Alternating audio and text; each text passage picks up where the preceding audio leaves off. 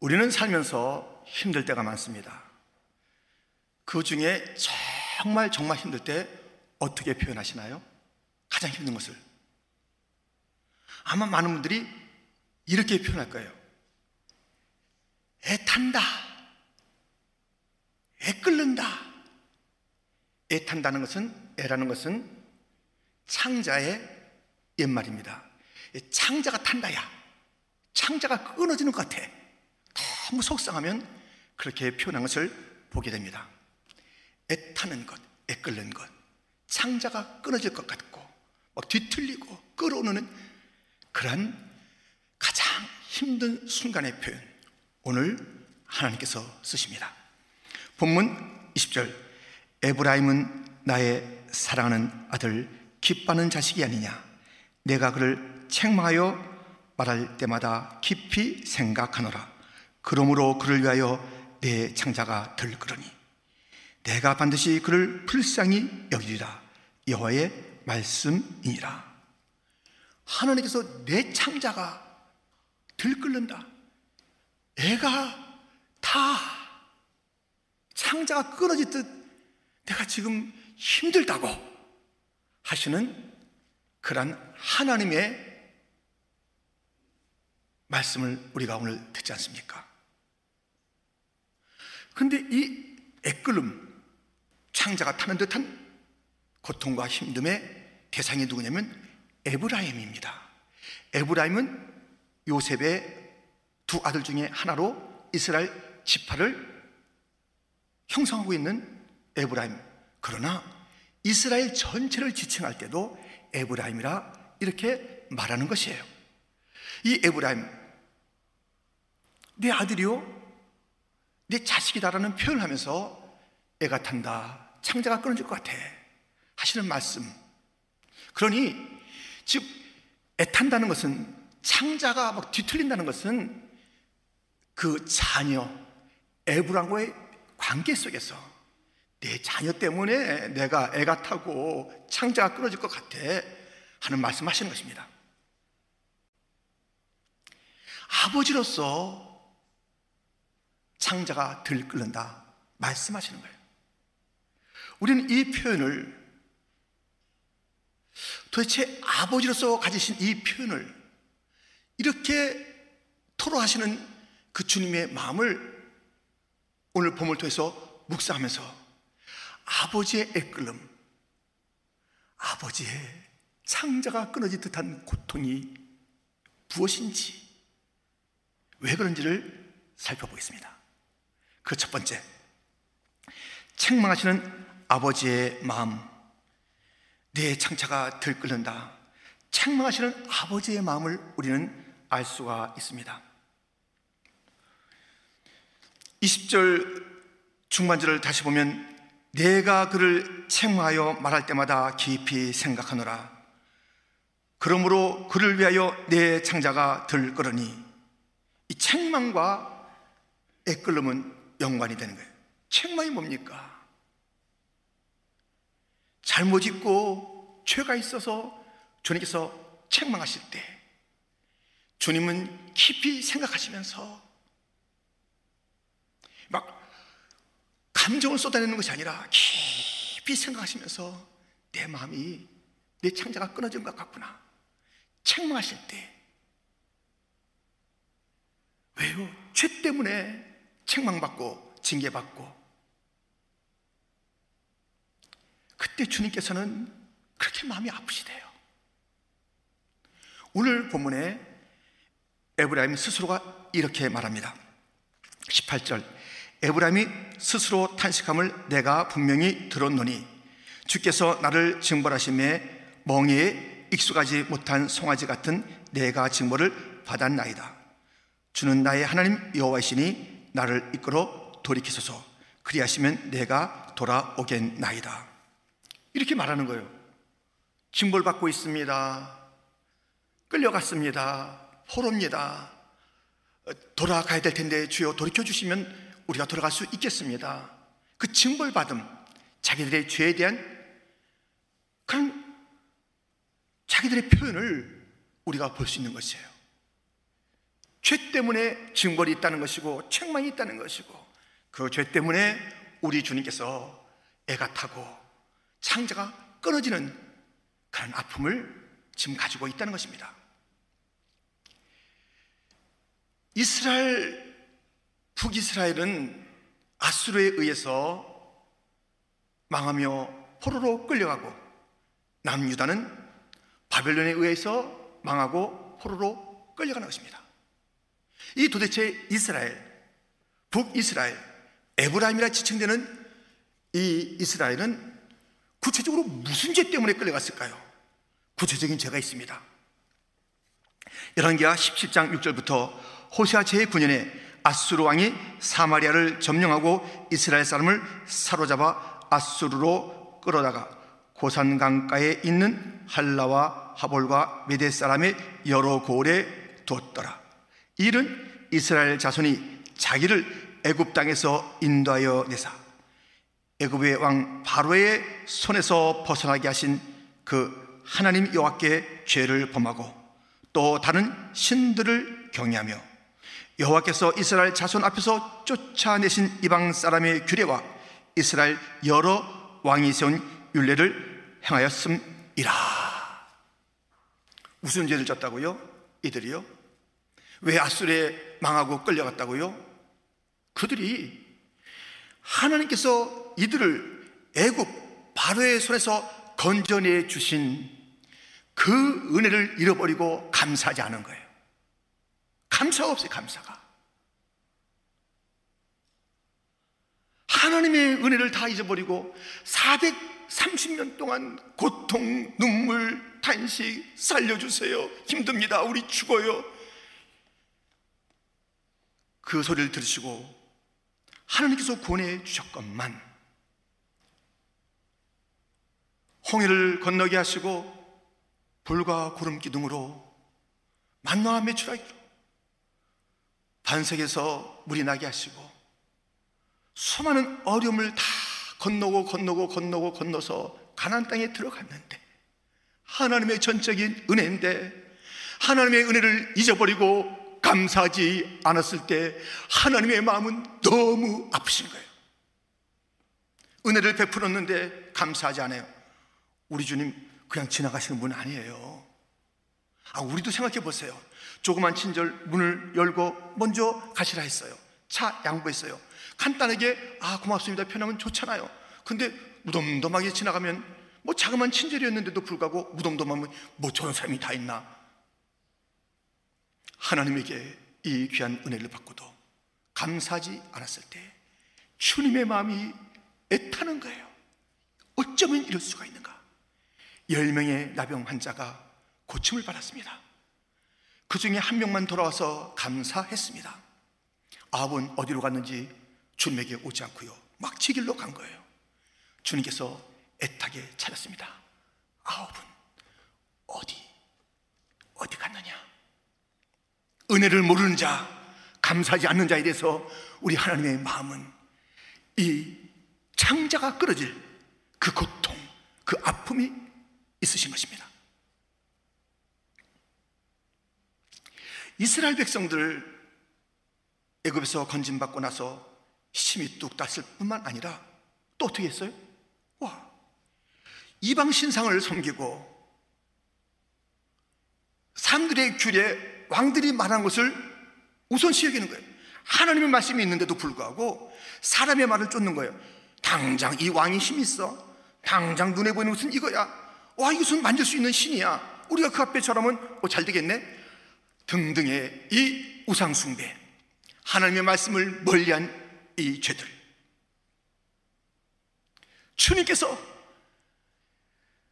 하나님 앞에 예배 드릴 자들이 엉뚱한 데 가서 엎드리고 비나이다 비나이다 할 때 마음이 이 창자가 끊어질 고통과 애가탐이 있다는 것입니다.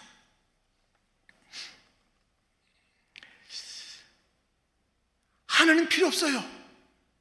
하나님 없이 살 수 있어요. 다른 신이 더 우리에게 생생하게 뭐 와닿는 것 같아요. 이, 이, 이 길이 더 좋아요. 하나님, 너무 우리 신경 쓰지 마시고 우리 찾지 마세요. 잘 살아갈 테니까. 하나님 없어도 돼요. 하나님 없이 살아가겠다는 그런 자들을 볼 때 우리 주님 마음이 아파요. 지난 10월 7일인가요? 그때 한국에서 어떤 초등학생이 혼자서 제주도 간 거예요. 그래서 3일 만인가 이렇게 그 제주도 시내에서 찾게 된 것이에요. 야, 참 그런 일도 다 있죠. 얼마나 애가 탔을까요? 여러분 혹시 가출해 본 적 있으세요? 예. 하신 것도 같고 안 하신 것도 같은 예, 저 애매한 표정인데요. 이 가출, 이 가출을 해요. 그러면은 아 그런 생각 있잖아요. 아 이제 귀찮아요. 낳으시고 길러주신 그러한 그 부모님 그 사랑 그걸 다 떼내고 친구 따라가면 될 것 같아요. 세상에 인터넷 쫓아가면 재미있는 정보가 있고 신나는 일들이 펼쳐질 것 같아요. 집은 더 이상 아주 괴로워요. 그래서 가출하죠. 그때 부모님들이 어떨까요? 와, 우리 자녀 셋 있는데 한 명만 가출했네. 어, 괜찮네. 이런 부모 없어요. 3분의 1은 집에 있네. 이런 부모 없다니까요. 너무 애 같은 거예요. 그냥 아빠 엄마 필요 없어요 하고 나간 그 자체도 애 같하지만 더 애 같은 것은 얘가 나가서 먹기나 먹나? 얘가 나가서 잠 잘 자나? 얘가 또 이상한 사람 만나서 어디 끌려가는 거 아닌가? 애 같다는 거 애가.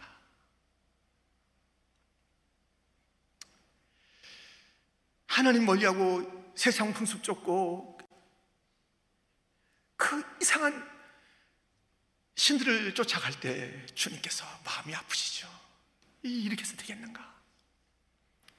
섭섭함도 있지만 이거 어떻게 하려고 그래? 우리 자신에 대한 그 걱정이 더 커서 우리 주님 마음 아파하시는 거예요.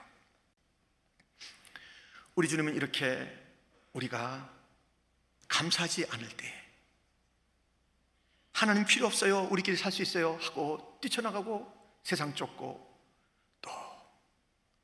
이방의 여러 신들을 쫓아나갈 때 마음이 아프시고요. 또 마음 아프세요. 본문 15절. 여호와께서 이와 같이 말씀하시니라. 라마에서 슬퍼하며 통곡하는 소리가 들리니 라헬이 그 자식 때문에 애곡하는 것이라. 그가 자식이 없어져서 위로받기를 거절하는도다. 라마는 이스라엘 백성들이 끌려갈 때 거쳐야 되는 그러한 지역 중에 하나고요 라헬은 야곱의 아내로서 이스라엘 전체의 어미 전체의 어머니로서의 그 슬픔의 통곡의 눈물의 이야기가 지금 여기에 써 있습니다. 자녀들이 울 때 우리 마음 아파요. 너무 마음이 아파요. 그리고 아플 때 막, 막 거의 뭐 통곡하다시피 울 때는 이거 내가 아픈 게 낫지 견딜 수가 없어요. 아이들의 울음소리, 통곡소리, 어떤 연유든지 간에 그렇게 울면은 부모의 마음은 아픕니다. 라마이세의 그 울음소리, 라헬의 그 울음소리, 통곡소리, 눈물에 흘러가는 그런 모습들을 볼 때 우리 주님 너무너무 마음이 아프신 거예요. 이 죄 가운데 이 죄를 갖다 다른 말로 표현하자면 여러 가지가 있겠는데 참 와닿는 표현이 있습니다. 반역. 반역이라고 오늘 보면 나와요. 22절 상반절에 반역한 따라 내가 어느 때까지 방황하겠느냐. 이 반역이라는 것은 우리가 조금만 생각하면 알 수 있듯이 궁전, 나라, 왕궁에서의 그 용어입니다. 반역. 왕에게 대해서 아, 왕 당신 누구셔? 없인 여기고 그 자리 좀 내가 들어가야 되겠는데요. 그 자리를 꿰차고 들어오는 반역입니다. 이 반역, 우리 주님의 너무 아픈 거예요. 여러분 보세요. 압살롬이 아버지 다윗을 왕궁에서 몰아내고 반역에 성공한, 성공한 것 같은 그런 시간을 보내게 됩니다. 그러나 그렇지 않지요. 이 압살롬 죽게 돼요. 그 죽음의 소식을 들은 다윗이 야 알턴이 것 같다. 그 녀석 그런 녀석이 다 있나? 어, 나를 왕궁에서 몰아내고 아, 내가 난 자식인데 이럴 수가 있나? 하면서 그의 죽음의 소식에 대해서 박수를 치거나 야 죽인 죽게 한 사람 누구야? 훈장 줄게 그렇게 했을까요? 사무엘하 18장 33절. 왕의 마음이 심히 아파. 운 위층으로 올라가서 우니라. 그가 올라갈 때에 말하기를 내 아들 압살롬아 내 아들 내 아들 압살롬아 차라리 내가 너를 대신하여 죽었다면 압살롬 내 아들아 내 아들아 하였더라 반역하는 그 압살롬에 대한 걱정이 더 든 거예요. 자기가 신세 촬영하게 이리저리 가야 될 그 모습이 그렇게 눈에 들어온 것이 아니라 이 녀석 어떻게 되는 거야? 죽었다는 소식 듣고 반역자인데 압살롬아 압살롬아 내가 죽어야지. 네가 왜 죽냐? 마음이 아파서 그렇게 했다고 했습니다 우리 반역하는 우리 아닐까요? 우리가 왕 되려고 너무 많이 그런 것 아닌가요? 하나님 구원해 주시는 건 좋은데 왕 되시는 건 조금 복잡해요 아, 왜 이렇게 기도를 갖다 응답 빨리빨리 안 해주세요? 아, 왜 이렇게 시원시원하게 일 갖다 처리 안 해주세요? 아, 뭔가 부탁하면 너무 더뎌. 아, 내가 하는 게 낫겠어요. 그냥 주 되시고 왕 되신 것은 제가 좀 할게요. 반역입니다.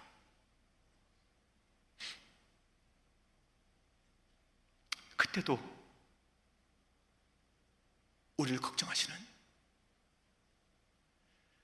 반역의 무리지만 우리의 이름을 불러가며 마음 아파하시는 하나님의 마음을 아십니까?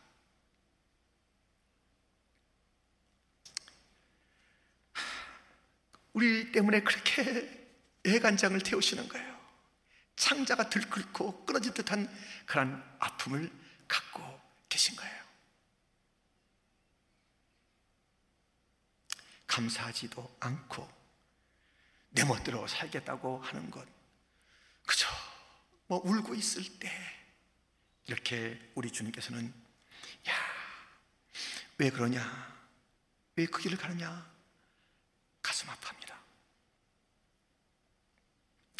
그런데요,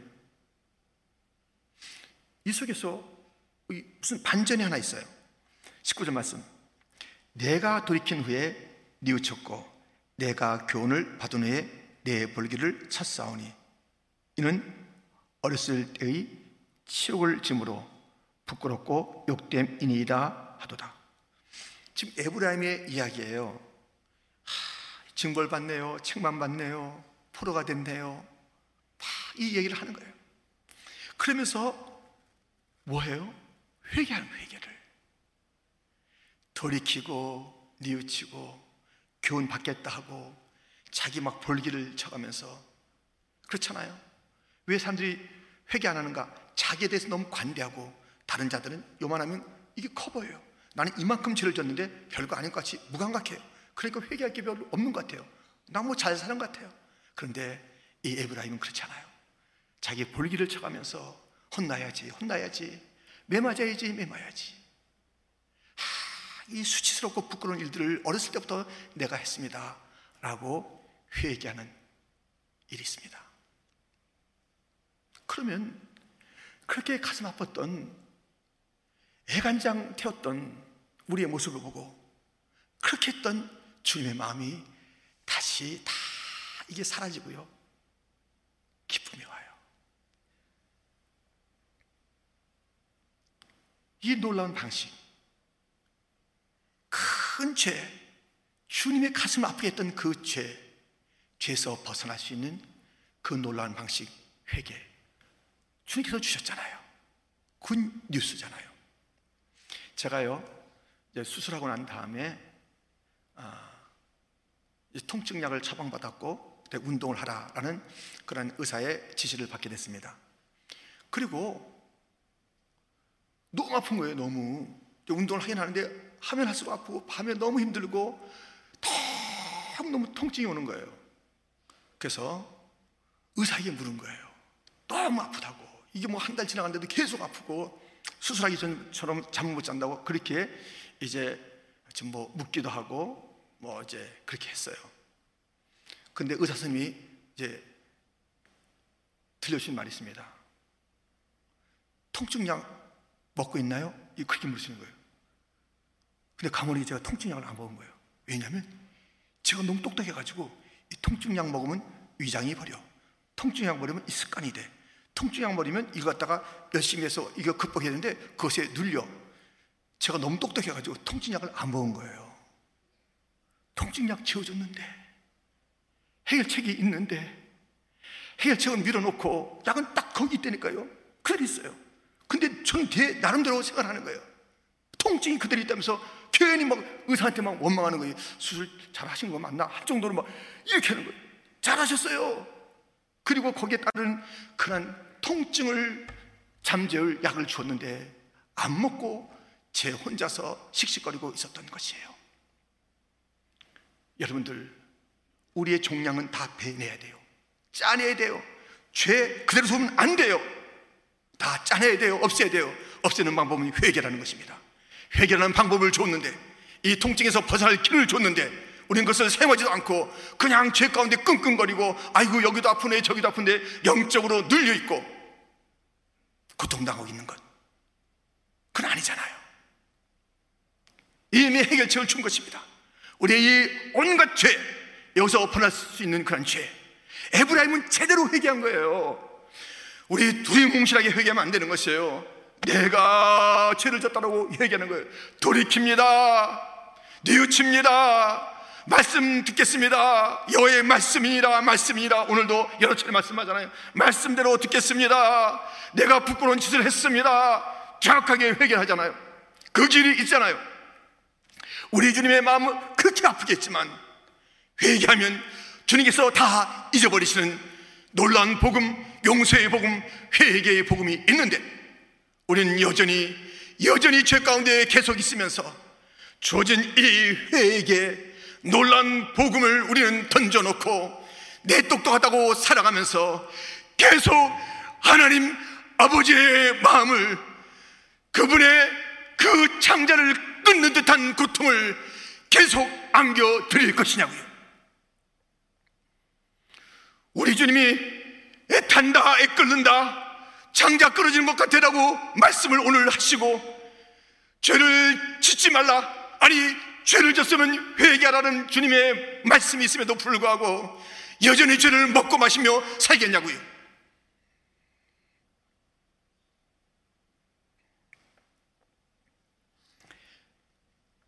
내 창자가 들끓는다라는 이 표현은 책망, 죄, 이 반역 이것들을 바라보시는 아버지의 마음이 담겨 있는 구절인 것입니다.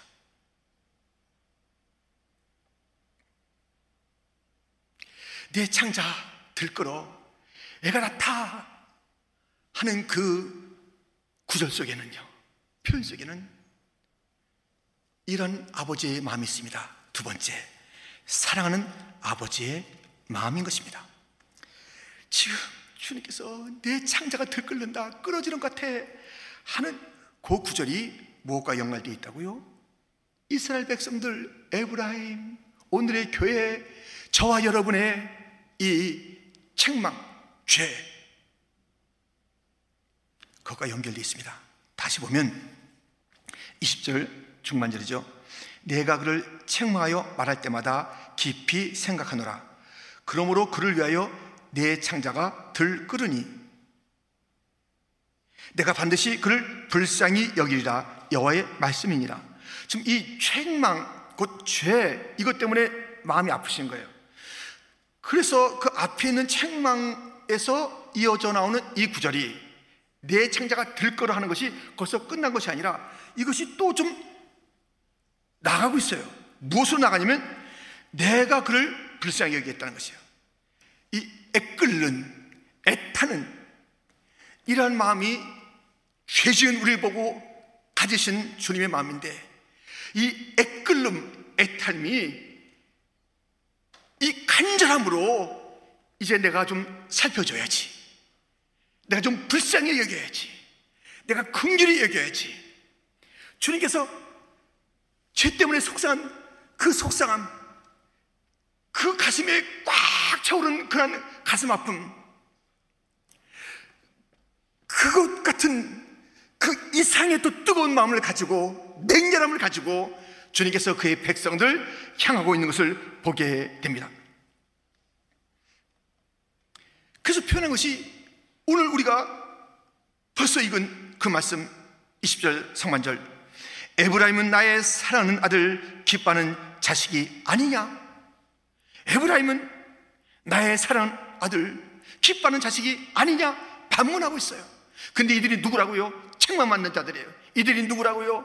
그렇게 저 아수로 끌려가지 않으면 안 될 그런 죄를 진 자들이에요. 감사도 안 해. 하나님 없어도 된다는 것이에요. 엉엉 울기도 하는 것이에요. 반역하는 그런 죄를 지은 거예요.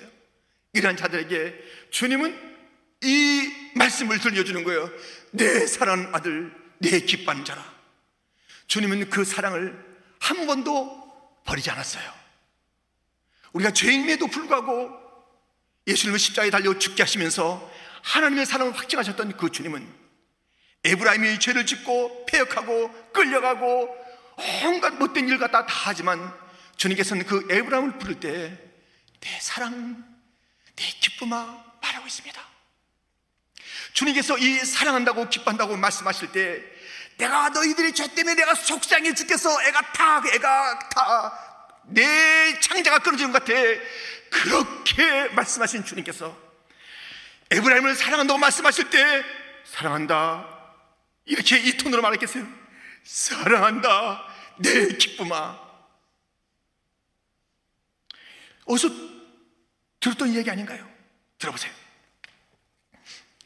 마태복음 3장 16절 17절 예수께서 세례를 받으시고 곧 물에서 올라오실 새 하늘이 열리고 하나님의 성령이 비둘기같이 내려 자기 위에 임하심을 보시더니 하늘로부터 소리가 있어 말씀하시되 이는 내 사랑하는 아들이요 내 기뻐하는 자라 하시니라. 하늘에서 이 음성이 들릴 때 그냥 들리겠네요. 이는 내 사랑하는 아들이요 내 기뻐하는 자라.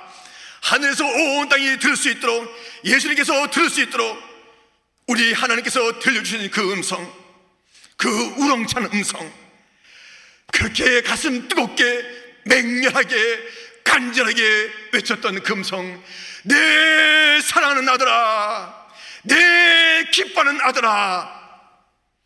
에브라임에게도 말씀하셨을 때 그렇게 말씀하신 거예요. 들릴 듯말듯 하늘에서 소리가 들리는데 내가 사랑한다. 들려요, 여러분들? 답답하죠? 에브라임이 들을 듯 말 듯 알 듯 말 듯 무슨 말씀 하셨는가? 그렇게 하시겠어요? 그냥 책 읽듯이 내가 사랑한다 에브라임아 이렇게 하셨겠냐고요?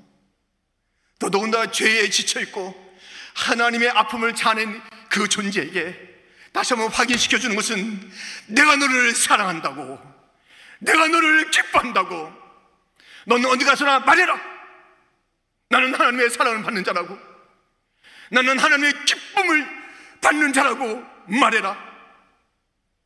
주님께서 간절하게 말씀하시는 것입니다. 여기 있는 모든 분들이 동일하게 믿는 게 있습니다. 보시면 하나님의 존재를 다 믿어요.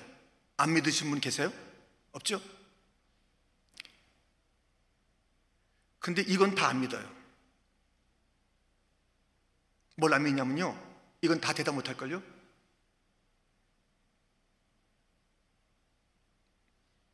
하나님이 나를 죽기까지 사랑하신다는 것을 안 믿어.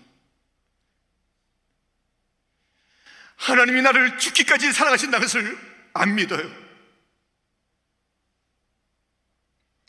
하나님의 그 뜨거운 사랑을 안 믿어요. 죄를 향해서 내 애간장이 탄다 하셨던 주님, 네가 나를 갖다 내가 내가 너 사랑한 것을 안 믿지 내가 내 애간장이 탄다 내 애간장이 탄다 왜 그걸 못 믿지? 다시 내가 들려줬잖아 내 사랑하는 에브라임아 내 기뻐하는 자야 이거 안 믿기 때문에 지금 문제예요 이 시대가 내가 뭐 사람 맞는 일을 했을까? 어쩌라고? 지금 이 살기도 바쁜데. 하나님 계신 건 내가 믿는데, 뭐 천국 가는 건 내가 구원의 확신 갖고 있는데, 어디 하나보나 다 교리적으로는 정확해요. 근데 그 마음에 벅차게 믿지 않는 것, 하나님이 나를 사랑한다는 것을 믿지 않아요.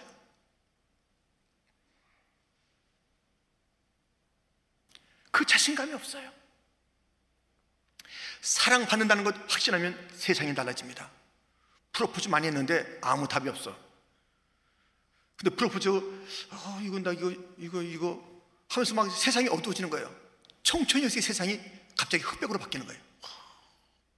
근데 어느 날 그 사람이 꽃다발을 보냈어. 이야, 어, 그 사람이 어, 카톡을 보냈어. 어, 나 사랑하는 거네. 이 흑백 세상이 다시 청천이 세워되는데요. 옛날보다 더 예뻐. 또 향기가 나는 것 같아, 막. 사랑받는 것을 확인하면요. 삶이 달라지잖아요. 하나님의 존재를 교리적으로 다 믿고 있는데 사랑을 믿지 않고 있으니까는요. 삶이 안 달라져요. 얼굴에 기쁨이 없어요.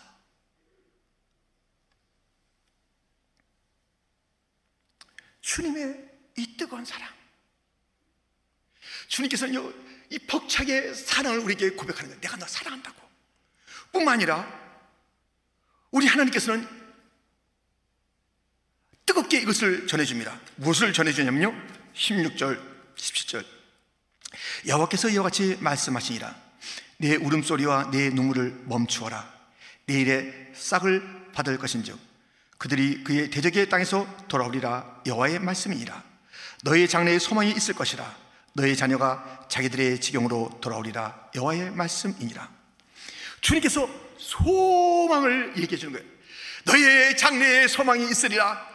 포로 생활하고 있는 그 자들에게 주님께서 이 말씀을 들려줄 때 너무나도 좋은 소식 아닙니까? 여러분들 좋은 소식 어떤 아나운서가 중계하다가 좋은 소식 있으면 거기 계신 동포 여러분 기뻐해 주십시오. 신동파 선수가 예, 신동파 선수 다 모를 것입니다. 예, 옛날에 농구 선수인데요.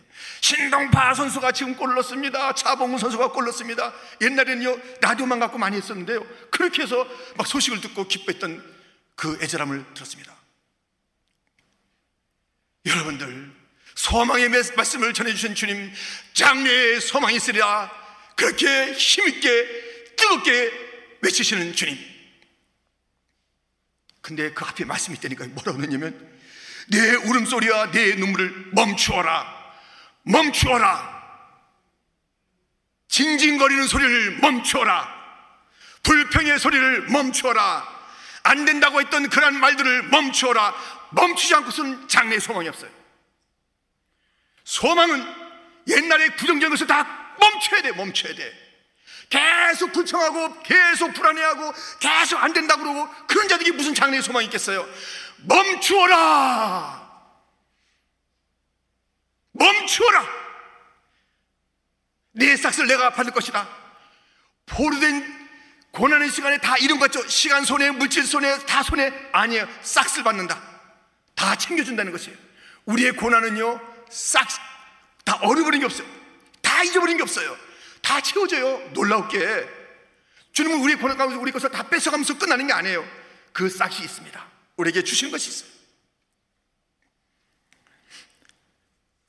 너희들 돌아오고 자녀들도 돌아오리라 말씀하고 있습니다. 소망. 우리 주님은 소망을 노래하는 거예요. 내 아들, 딸들아, 사랑하는 아들들아, 너에게 소망이 있단다.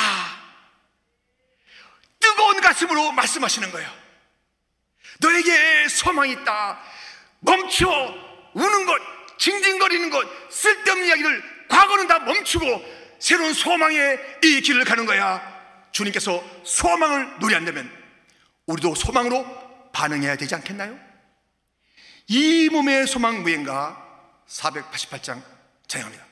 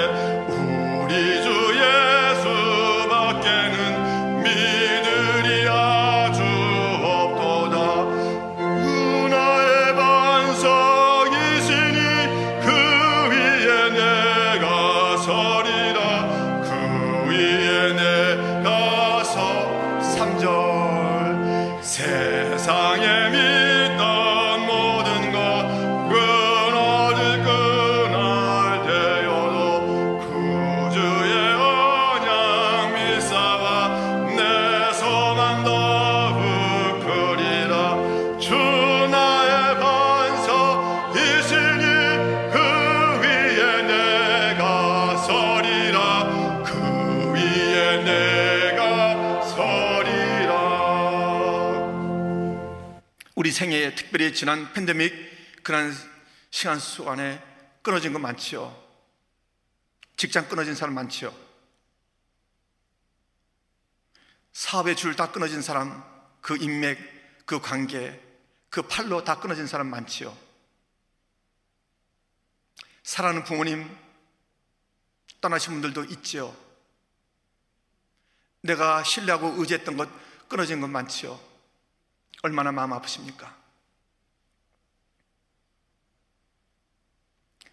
그러나 그 모든 것은 우리의 소망의 대상이 아닙니다. 다 끊어질 잠시 내게 주신 하나님의 축복이지만 그리고 그 축복도 하늘에서 다시 만날 그런 그 약속이 있는 그 관계지만 우리에게 소망이 있으면 주님밖에 없습니다. 주님이 말씀하십니다. 내 장래에 소망이 있으리라. 우리 세상 소리, 그 불평 소리 이제 끝이시고 멈추어라. 소망을 노래하는 자가 되기를 주님의 이름으로 축원 드립니다.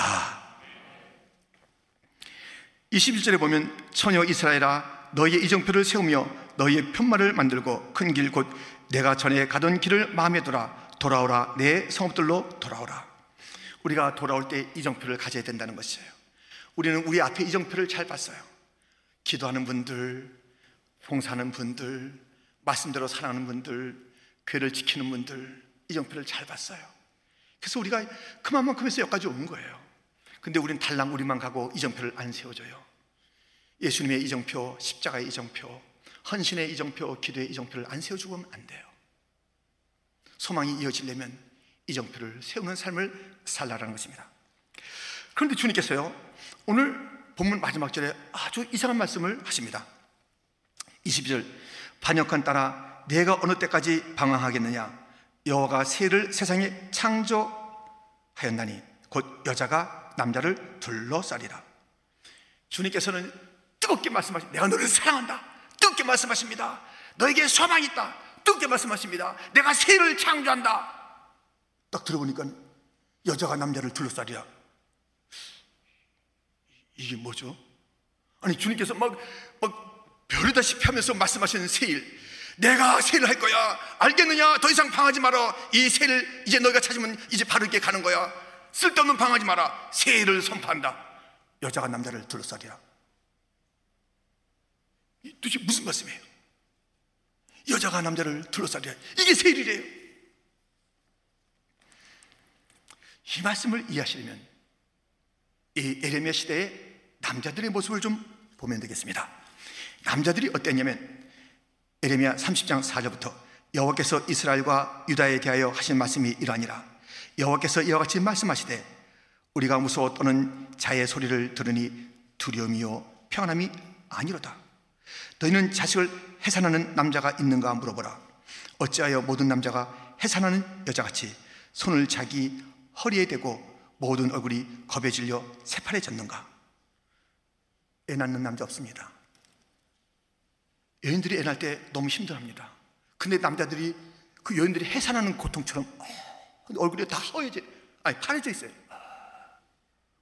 겁이 나가지고. 남자들은 용사인데요. 그냥 용사가 되지 않아요.